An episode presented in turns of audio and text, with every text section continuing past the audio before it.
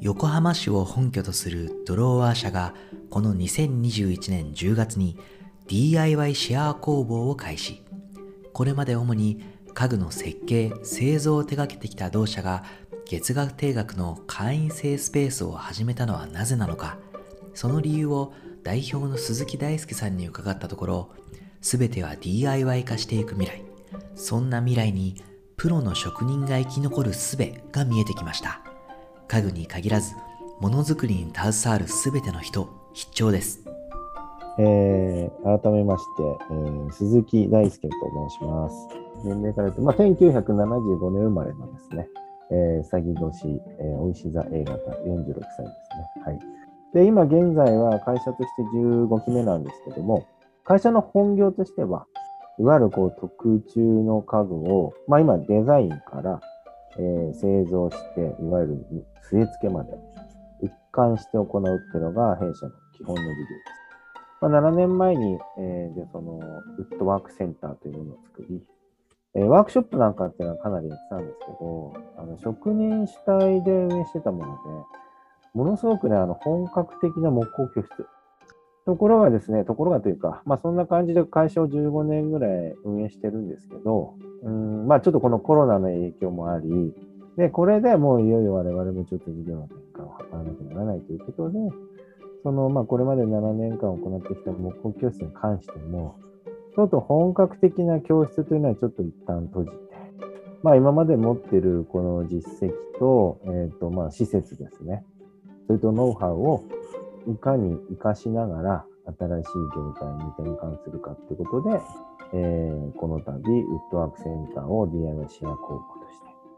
えー、再スタートさせるっていう経緯になっています。これからはより生徒さんたち、生徒さんと会員さんにですね、まあ、自主的に主体的に、まさしく DIY ですよね。自分で考えて、もうこの場所をどうぞ自由に使ってください。設備と道具。で、まあ、そこに集まった人たちが、まあ、いろんな、まあ、技術だったり、情報だったり、そういったものをシェアし合って、まあ、新しいコミュニティが生まれてくるかなっていうような形ですね。特に DIY の中でも我々が最も得した木工 DIY なんですよね。例えば、まあ、レベルが上がっていけばですね、まあ、一つ目玉となるのは、いわゆる旋盤ってご存知ですか？そういった機会がですね、なかなかこういったシェア工房で使えるとか少ないと思います。でもちろんあの使えるようになるのに多少トレーニング必要なんですけど、危険も伴いますので、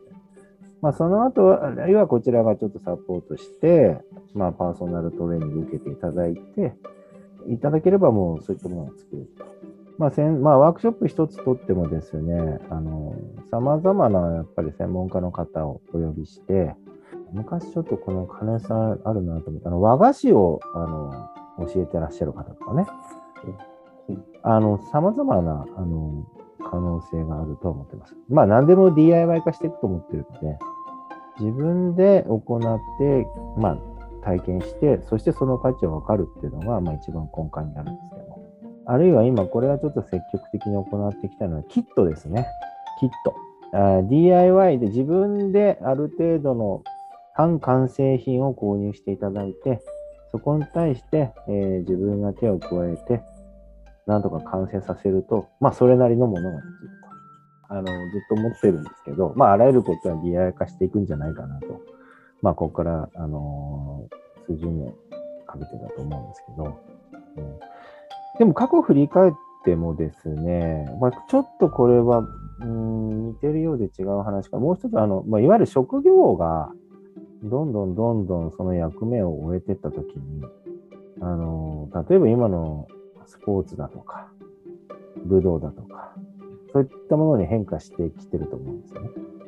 僕がすごく思ってるのは、自分がこの職人という立場とか、ものづくりということを、まあ、実際になりわいとしてる当事者として、実は非常にあの危機感を覚えてまして、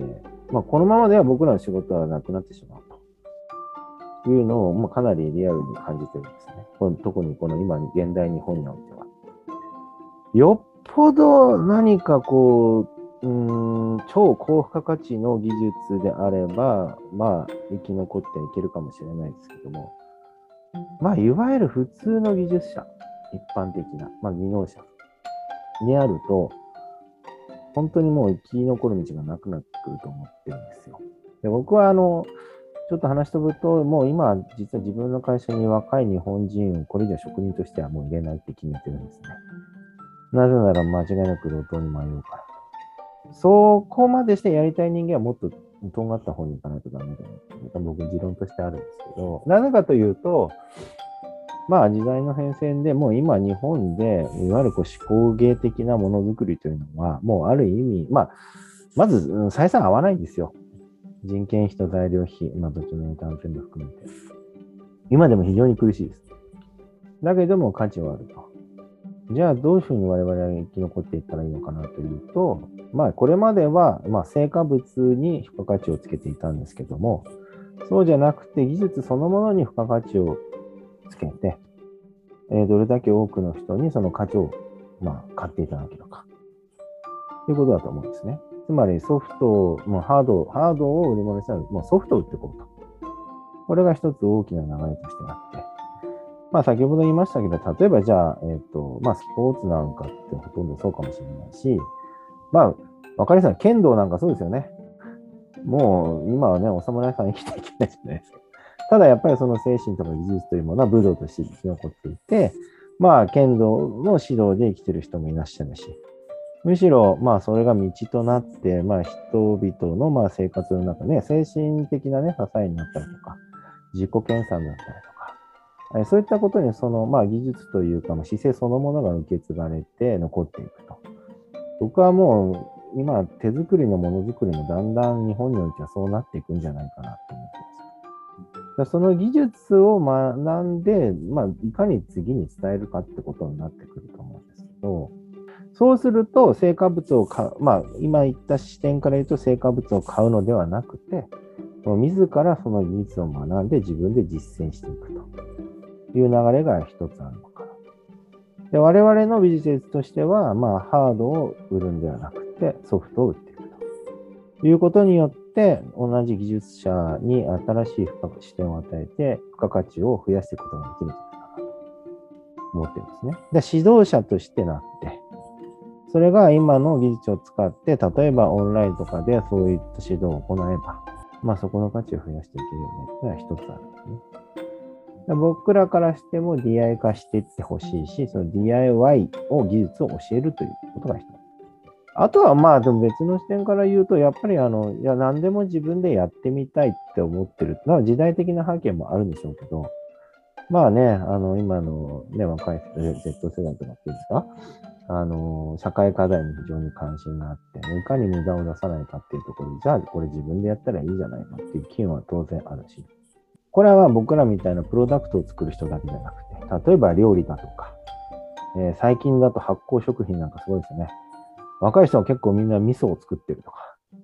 でもそれって、実はちゃんとした、まあ、情報は今ネットの世界にいくらでもあるし、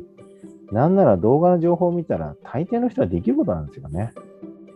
まあ鍛錬しなきゃ身につかない技術っても一部ありますけど、まあ基本的にはまあせめてキットを購入すれば自分で DIY でできちゃうよと。で、その方が、まず、えーまあ、体験価値ってものを得られるし、ものに対する愛着もあるし、自分で作ったものは美味しいし、そして人にシェアしたということが、もう今、大きな流れとして起きてるなと思うんですよね。なんで、極論言えば、ほとんどのことは DIY 化していく。まあ、すべてのこと DIY 化。みんな自分で完結するようになるよと。だから、労働からまあ、いつか解放されていけばですけどね。まあ、生きるための手段だったものが、今度は生きる目的に変わってくるんじゃないのかなと。お仕事というものじゃなくて。で、じゃあ、我々が労働としてやったことは、今度はまた違う技術が、まあ、いろんなこと、まあ、いろんな、まあ、技術が発展して、効率良い社会になっていけば、まあ、いわゆるこう、飯を食うために、食事を、毎日ご飯を食べるためだけの仕事というものは、だんだんだんだん役割を終えていくと。いうふうな考えなんですかね。もう、物は、ただ単に物が欲しかったら、それこそメルカリとかで買えば済んじゃうし。やっぱりその背景をに人は価値を払うようにはなってきてるのは、確かですよね。うん、そしてそういう中で今シェア工房っていう形を取られているじゃないですかなんかこれは YouTube で動画で教えるとかこうなんかワンオンワンでスクールをやるとかそういうことじゃなくてシェア工房っていう形態を取るっていうのは何かこう狙いというかシェア工房である意味みたいなのはどういうところにあると思いますか？あの、オンラインだけだと、そうですね。まあ、道具なんかにも相当制約受けちゃいますからね。みんな同じ環境、環境がやっぱりなかなか揃えないられない世界ですよね。副教材的に、えー、当然あるべきだと思ってまして、あともうちょっと転じると動画だからこそ、えー、理解が深められるってこともあると思うんですよね。まあ、例えばあの、今日本の、日本でですね、シミュレーションゴルフというものをにあの参入する企業さんがすごい増えてて、なんとなくイメージつきます？あの画面に向かってポンって打って、で、もうそれがものすごい今リアルなんですって。で、世界の名だたるコースと同じような、こう、地面の傾斜とか、そういったものが表現されるらしいんですけど、結局あれって、その、きちんとした自分の映像を客観的に見て、それで分析して、どこをどう直せばいいかという指導を受けられるから上達が早いんですよね。で、感覚的なことをある意味数値化したりとか、そういったことがいけるので、ただただレッスンプロに教わるよりも、やっぱ上達が早いですよ。今どんな世界、スポーツの世界なんかみんなそうですよね。必ず映像を撮るじゃないですか。で自分のフォームの何が悪いか。こういったことが僕らの業界でもできると思うんですよ。例えばそのノコギリでまっすぐ切るって、まあ、それだけでも結構難しいんですけど、やっぱりその運動神経がまあ結構左右するんですけど、人の真似をできる人には造作もないことが、真似をするのがあんま得意なことにとっては面白くないですよね。じゃあでもそれはその人がただただその見る場所が違ってるだけかもしれない。じゃあ例えば本当にその先生、上手い人はどこを見てるんだっていう、その、実際にそのね、視野をこう示したりとか、まあそういったこともできてくると思うんですよ。そうするとまあ DIY というレベルが上がってくるかなと。僕の妄想で言えば、もう多分もう今医療の世界では実現ね、してますけど、遠隔でロボットで手術することがもうできるじゃないですか。僕らも極論言ったらそういうことができるようになったら面白いなと思うんですよね。それこそ、まあ、自宅でそういう設備、まあ、まあ、機械を導入したとしたら、もうオンラインで遠隔で、まあ、自分が動いた通りにロボットが実際のものを加工していくと。そうすると、まあ、環境的、まあ、例えば、まあ、先ほど言った音だったりとか、ゴミだったりとか、まあ、そういう危険なことをしなくていいとか、えー、そういったものをクリアできて、かつでも自分で作ったものっていうものが出来上がって、で、完成するとそれが送られてきて、自分で使えるとかね。まあ、なったら面白いなと思ってますけど。でも一方でその職人さんの未来ってどうなるんだろうなと、ともちょっとずっと気になったんですよね。その、そのもう若い人は雇わないっていうお話もあったし、はい、でもみんなが先生になればいいっていうお話もあって、だから厳しい人もいるし救われる人もいてでもとはいえやっぱ自分で作るってなって職人さんにお金を払う人は少なくなる。まあ一部の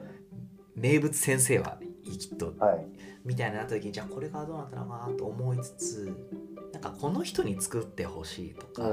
うんうん、あるいは身近な地域の人に作ってほしいとかっていう、はい。なんか職人さんの人たちの生き残りというか生き方稼ぎ方みたいなのはなんかそういうところもあるのかなってちょっと今想像したんですけど。別の言い方するとまずあの DIY 化していけばしていくほど逆にプロの価値は分かってくると思うんですよ。やってみたら分かったプロの凄さっていうところが多分全てあると思うんですよねまあ本当にスポーツが分かりやすいですよね。あのじゃあみんな例えば野球やサッカーって今時小さい頃からやってるけどそれでまあプロになれる人なんて一握りだしまあでも、まあ、変な話小学校の先生あのまあコーチなんかは別にできるわけだしまあそういうふうにして携わってる人は多いですよね。まあそこであの飯を食えるのはごくわずかな人。で、なぜかというと、やっぱり経験してるからそのプロの価値はわかるじゃないですか。どれだけあの全国レベルの人がとかプロ選手が自分と比べてすごいのかと。でこれは多分、まあ、DIY でも同じでやっていけばやっていくほど、えー、その道で飯を食べている人の価値っていうのは分かってくると思うんですよ。だ実際にその我々のこれまでやってきた木工教室の生徒さんでもやっぱりいらっしゃったんですよね。自分は習いに来てる。だから先生の価値が分かる。なので先生にオーダーしたい。っていうことが実はかなり起こっていて。え、作ればいいじゃない。いや、私にはこれは作れませんとか、まあ分かっちゃうんですよね。そうすると、まあ一番最初の体験、体験をしてもらえば価値がわかるじゃないっていうところに戻るんですけど、だから、えー、ここは肝心なものなので、先生お支払いしますよと。で、えー、値段はあの高いのは分かってますというふうになる。まあそうなっていくには逆にプロはプロとしてのあのやっぱ技術の研鑽というのはこれまで以上にやっぱ積んでいかなきゃいけないし、あとはもうやっぱ個人、そうですね、どれだけファンを作るかってことになってくるので、あの人だからお願いしたいっていう風な、うん、まあ世界を目指せる人は生き残っていけるのかなとは思うんですよね。うん、だからなるからにはそれ相応の覚悟を持ってなるべきだし、裾野が広がれば広がるほどその中で生き残れる人っていうのは、まあ当然少ない。でも少ないパイを争うからこそ逆に、うん、トップの技術っていうのは伸びてくると思うんですよ。ただやっぱその技術ということの本質にスポットを当てられた時にそのまあやっぱりどうしてもねこの現代社会では、まあ、まあ、効率っていうものがまず、まあ、プロである以上求められるわけですけども効率をある程度度外視しても一般の人がたどり着けないようなまあ、超高付加価値を得られる道っていうのはあるとは思うんです。うんまあ、どうせやるならそこを目指すっていう人はあの逆に出てくるんじゃないかな。うん、もう多分まあそこはでも本当格差が広がっていくんでしょうね。それはなんか僕はある程度健全なんじゃないかなと思うんですよね。まああとはそのまあ、日本で今学んでる技術、あの身につけたものをもう一つの展開の仕方としては、まあ、これは昔から行われてますけど、まあ、技術を輸出していくというか、今だったら東南アジアのこれから伸びてくるところたちに、まあ、技術指導をしていくっていうのは、まあ、分かりやすいけど、まあ、自然な道なのかなとは思いますね。うん、そうなってくるとですよ、なんかちょっと完全にシェア工房の話から外れるんですけど 本当にこう縦に裾野が広がっていくからこそそのお金という意味では縦にこう格差が広がっていく中でやっぱりここを目指すっていう気概はもちろん皆さんも持つからこそ裾野は広がっていくと思って大切なことだと思うんです、はい、中間層はどうなるのかなと思っていてですねまあでもだからそこがその週、まあ変な話 DIY でやっていけるんだったら、まあ金銭的な収入はある程度低くとも豊かな生活は送れるんじゃないのかなっていうのは一つありますよね。そういう人、そういうっていうかその中間層のまあ力をまあうまく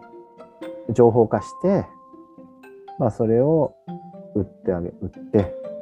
えー、やることで、今までだったらその中間層のね、まあ、日当月収っていうのはこれまでしかなかったものを、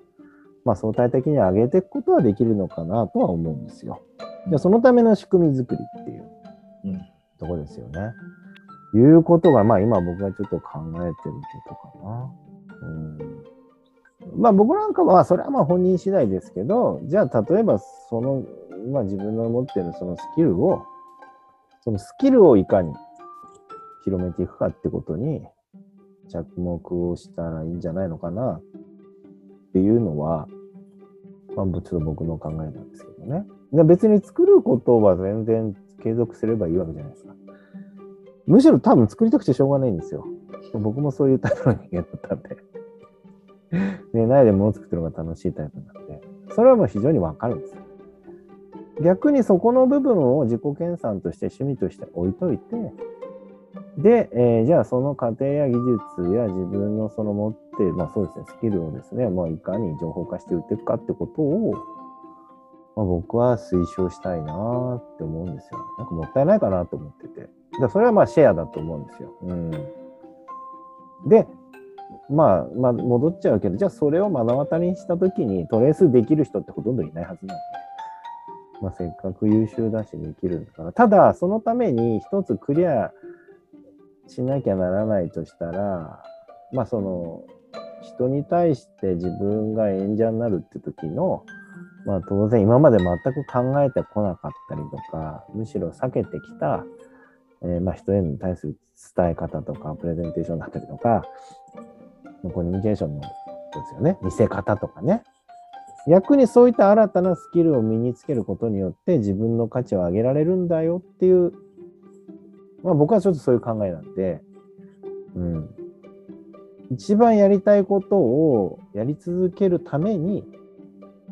今まで見てこなかったものを身につけるっていう発想がこれから必要なんじゃないかなって思うんですよ。今日いろんなお話伺いましたけど今いや今改めて心に残っているのはそのはい。道の話ですね、その職業道とあ剣道の話で今まで自分たちは家具を作ることでお金をもらって喜ばれていたし実際喜ばれてるんですけど、その精神性みたいなものに嫌が王でもそしていや素晴らしいこと素晴らしいことなんだけれども 流れとして抗えない感じで精神性みたいなのに昇華していくそしていかないといけないっていう意味で言うと、はい。その職人とか一コンテンツを作る人としてはい。自分が作っているこのコンテンツはどんな精神性なのかみたいなうん。なんか今まで向き合ってこなかったっちゃ来なかったっていうか僕は割とそのなんでか知らないけどその割と若い頃からその精神性みたいなすごいこだわっててものを作る時にでそれが、まあ、実体験としてやっぱそこが入ってる時って なんか出来上がったものが多分オーラを持つっていうかやっぱり人が寄ってきて評価をいただけるっていうのがやっぱりあるんですよね自分の実体験としてね。で、それって、そういう感じで物作った作ったことある人は意外に少ないんじゃないかなと思ってて、実はこのシェア工房とかもっとライトな感じで裾野を広げたいって言ってるんですけど、本当にちょっと、これは体感してほしい、実感してほしいとそこなんですよ。本音を言えば。最初からそれ言うとちょっと気持ち悪がられちゃうんで、なんかあるなと思ってて。だから僕人生においてこの今まで何にもやってこなかった人がこの DIY をやることによってどれだけその後の人生が豊かになるかっていうことですよね。すごくそこに興味があって。あのかなりいろんなこと変わるんじゃないかなと思ってるんですよね。まあ、ただ作る、ただあの安いから、結構多いのは、うん、自分で作った方が安く済むからみたいな感じの人もいれば、まあちょっとついでだからやってみようかなところからみんな来るんですけど、多分どんな職業もそうだと思うんですけど、まあ一つのことをある程度、まあいわゆる、職人的にや、職人的じゃない、どんな職業もそうでしょうね。行真面目にやってると、えーその時の考え方が結構自分の生き方全般に影響してきたりするじゃないですか。多分なんかそういうことに近いんだと思うんですよ。で、それはでも趣味から学ぶこともあるし、まあだからそれがきっと道だったり精神性っていうところに行くんでしょうけど、うん。何かここで、まあそういう、うん、まあ本当に人生を豊かにするためのヒントっていうのが、おそらくいろんなところにあって、まあその可能性を広げるためのなんか一つのこうきっかけなんだと思うんですけどね。うんまあさっきも言ったんですけど、まあシェア工房と言ってるけど、まあビジネスモデルとしては実質はサブスクに近い状態なんですけど、まあでも、本当シェアオフィスも一緒ですよね。まあそこに、まあ物を作りたいとか自分でやりたいっていう大きな目的を持った、えー違うバックボーンの人たちが集まって、まあいれば当然いろんな情報交換とか、まああのまあ技術的なものとかのシェアも行われるし、これ起こったら面白いなって思ってるのは、あの自分で作使ってたなんか古い家具とかいらなくなったものなんかを、まあ、その物々交換みたいなことをするとか、持ってきて、これどうぞって、例えば誰かが使ってた椅子を、あ、これちょっと僕直して使いたいっていう人が現れたりとか、まあ、そういう、まあ、いわゆる C2C ってですか、まあ、それあのお金払っても別にいいし、ただ物々交換してもいいし、なんてことは、なんか十分可能性あると思うんですよ。まあ、コミュニティっていうことはそういうことが多分具体的に生まれるのかなっていうことと、あの僕らで言えば違う技を持った人たちがコラボレーションすれば、例えば革の技術を持った人たちが木工を学びに来てて、えー、金属のジュエリー作ってる人が来て、じゃあそこが何か新しい。で、そこでなんかブランド作ろうなんてこともあるかもしれないし、まあでも DIY 化して自分、いろんな人が自分たちのことを自分でやるようになれば、まあ広いね、視野で見れば、まあ無駄もなくなってくるでしょうからね。すごいわかりやすいのが、あの、材料なんかを、まあ会員さん同士でシェアして購入していただければ、ね、無駄なく使ってもらえるとか、これも十分可能だと思うんですよね。うん。まあそういったことが多分ずっと進んでいけば、将来的には大量生産、大量消費から徐々に脱却していくのかなとか。でもやっぱり僕は、まあ多分一番自分からして一番こう、まあ直近の未来として見てるのは、まあやっぱり、いわゆる職人っていうのはこれからどうなっていくかっていう。それに対する一つの新しい道の提案みたいなことが、まあ、実は結構大きくて、職人さんもそうなんですけど、例えば僕らみたいな、えっと、自分もその横浜に自社工場があるんです。工場といっても、まあ、80坪程度の小さな倉庫なんですけど、まあ、そこに機材が。でこういうものが、えー、日本全国、まあ、いわゆる5、6人のですね、まあ、中小零細企業の僕らみたいな状態ってまだまだあるんですよ。でもやっぱこのコロナで、かなり多くのところが、もう廃業ですよね。もうこれ以上やる必要ないやってて廃業してっちゃったりとか、そうした若い人たちが投げ出されちゃって、まだまだ増えてくると思うんです。じゃあそういったところたち、とこにですね、まあ、僕らが今この DIY シェア工房というある程度のノウハウをきちんとマニュアル化できれば、まあそれを提供して、いや自分たちでこういうふうにできるよってことは、まあ可能なんじゃないかなっていうのは一つあるし、あとはその、いわゆる大工道具ですね。日本ので、まあ飲みとかカンナとか、そういったものって、まあ僕らも当然取り扱いあるんですけど、やっぱそういうものの産地ってのは本当に自利品なんですよ。